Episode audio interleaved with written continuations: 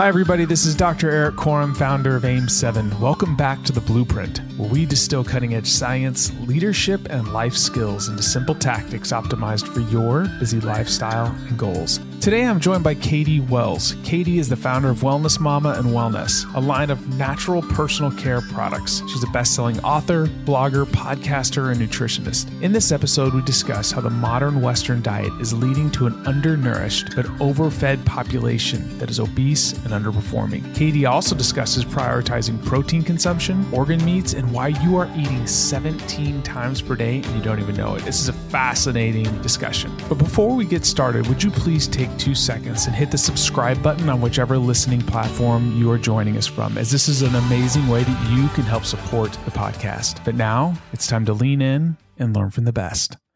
Katie, you recently told me that in your experience, a lot of people are overfed but undernourished. What do you mean by that? Yeah, I think this is really common in modern society, unfortunately, because we have, it's well talked about, we have almost unlimited access to food and hyperpalatable food.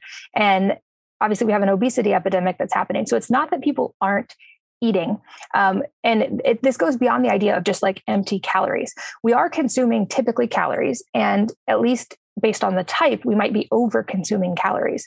But what I encourage people to do is step back and look at actual like nutrient density per calorie instead of just calories, because I think the focus on calories in the past has led us to consume processed foods that are lower in calories, but also much lower in nutrients and even really important macro things like protein.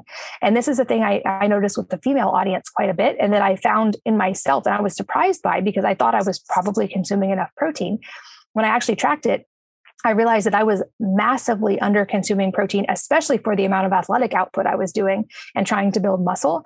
And this is one of those that you could do all the work in the world. And if you're not giving your body the basic building blocks it needs, you just simply can't build muscle.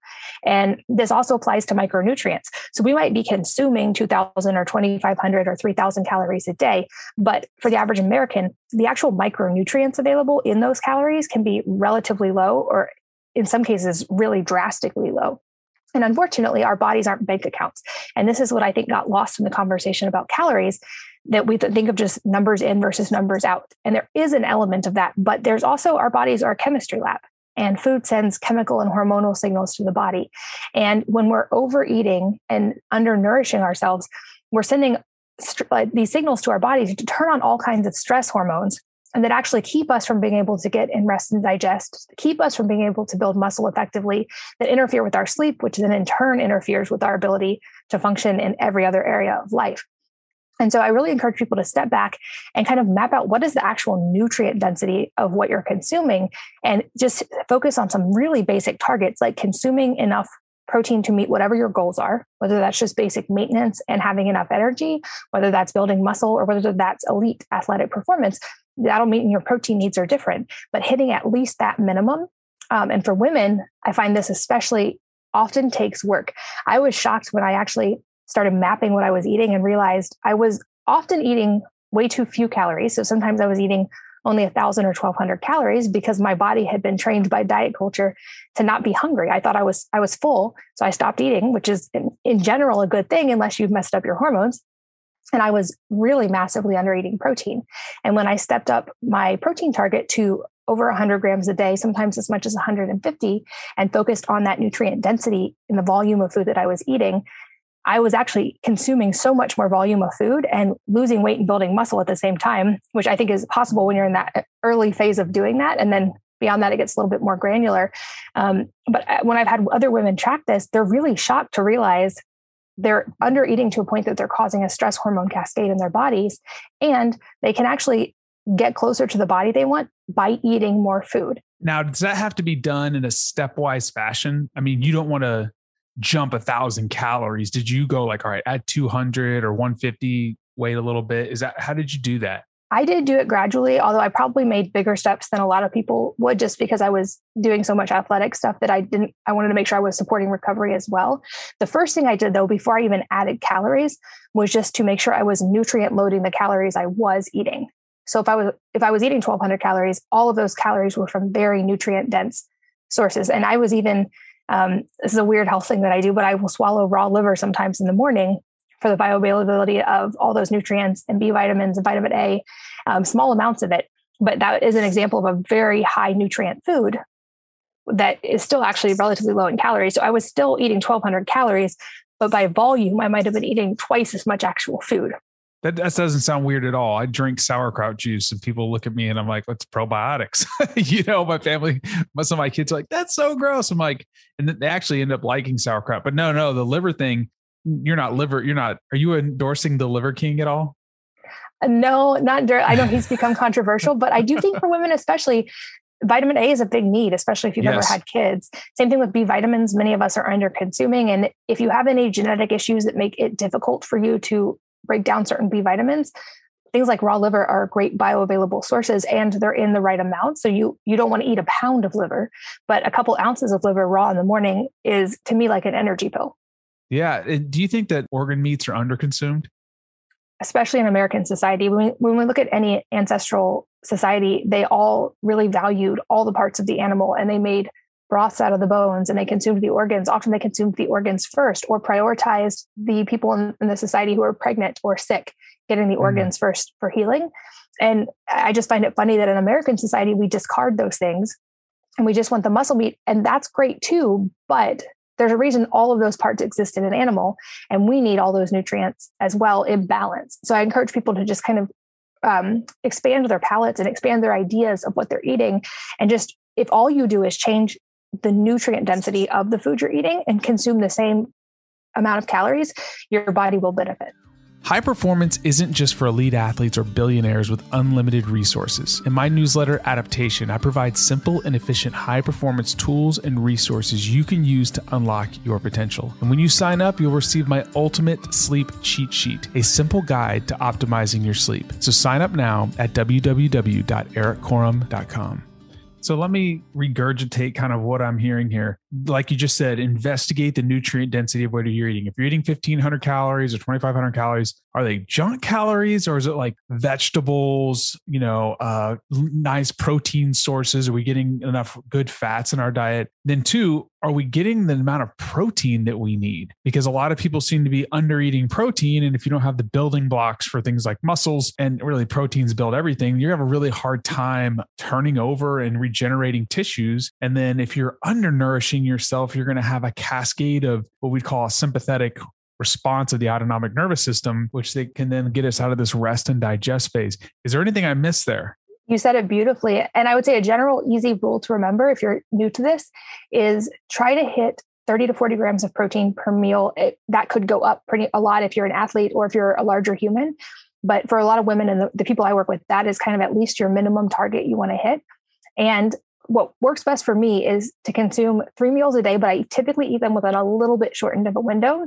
And I experimented with this for a long time. And at first was doing intermittent fasting, but not eating breakfast, which is socially easier.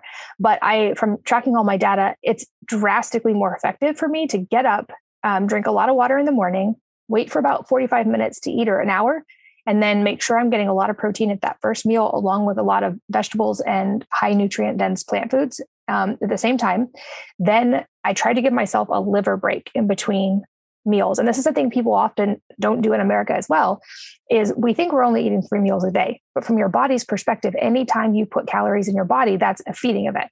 So many of us are actually eating i think the statistic is 17 times per day based on the amount of times we're putting food in our mouth which means our liver never gets to catch up with the detoxification cycles so if you can put three or four hours in between each meal where you're not consuming calories, you can drink still coffee, herbal teas, water, but not consuming calories that lets your body get on top of digestion and detoxification. So I eat a meal in the morning.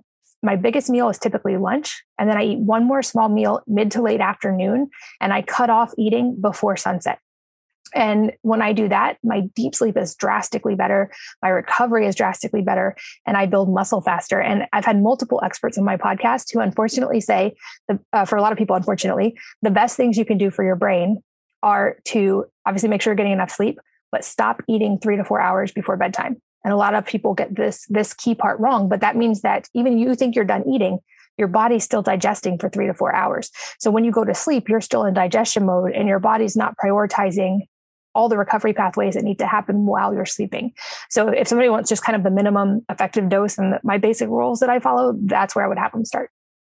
That makes so much sense. Cut off food when the sun goes down or before the sun goes down. I've been doing that lately. It really helps me sleep because I noticed when I wasn't doing that, I was eating later in the evening. My heart rate was elevated, HRV decreased at night. Have you heard about the stuff with clock genes and B-mol with um, protein and that early protein consumption increases lean muscle mass? And so you need to prioritize protein earlier in the day. The time frame ish is around 10 o'clock. So make sure you're getting at least 30 to 40 grams of protein in the morning, especially if you're doing any type of resistance training, because that's going to be a really effective strategy for recovery. I love this. The idea of eating 17 times a day is pretty wild. I think if people really thought that they were doing that would make them sick, but that's what we're doing. It's just like this one continuous feeding, and our body needs a break. Yeah, that statistic really surprised me. And I feel like like to your point, it's not just what you eat, it's when you eat. And you can consume enough or more than enough food and actually feel satisfied and full the whole time and not feel like you're depriving yourself if you get pretty specific about when you're eating and hitting those minimum targets at different meals and that also sends those signals to your body that you're nourished and fed so you're not having cravings cravings aren't a bad thing often that's a mixed signal because we've sent bad information to our bodies and it's trying to get nutrients or it's trying to get protein so it's craving whatever food is closely related to that thing that we actually need. So by sending those signals in advance, you end up not having to fight with your body. This is phenomenal. If anybody wants to learn more about this, you should definitely check out Katie's website, Wellness Mama. She's also got a phenomenal line of non toxic personal care products. Your toothpaste is amazing, by the way. I now use it. My kids use it. Totally love it. So she's got just an amazing website where she has so much great information. Your blog is how long have you been blogging for? Almost 15 years. Yeah a long time. You, you're like one of the goats original bloggers out there in this space. So if you want more information on there go check it out. I highly recommend it. Thank you for joining us today. If you found today's podcast valuable, would you please leave us a review and a comment in the Apple Podcast app? And please consider sharing this with a friend. Thanks again for listening, and I'll catch you on the next episode. Thanks for listening. You can find more episodes and all of our other Hot Pie Media originals baked fresh daily at our home online at hotpiemedia.com, the Hot Pie Media YouTube channel, or wherever you listen to podcasts.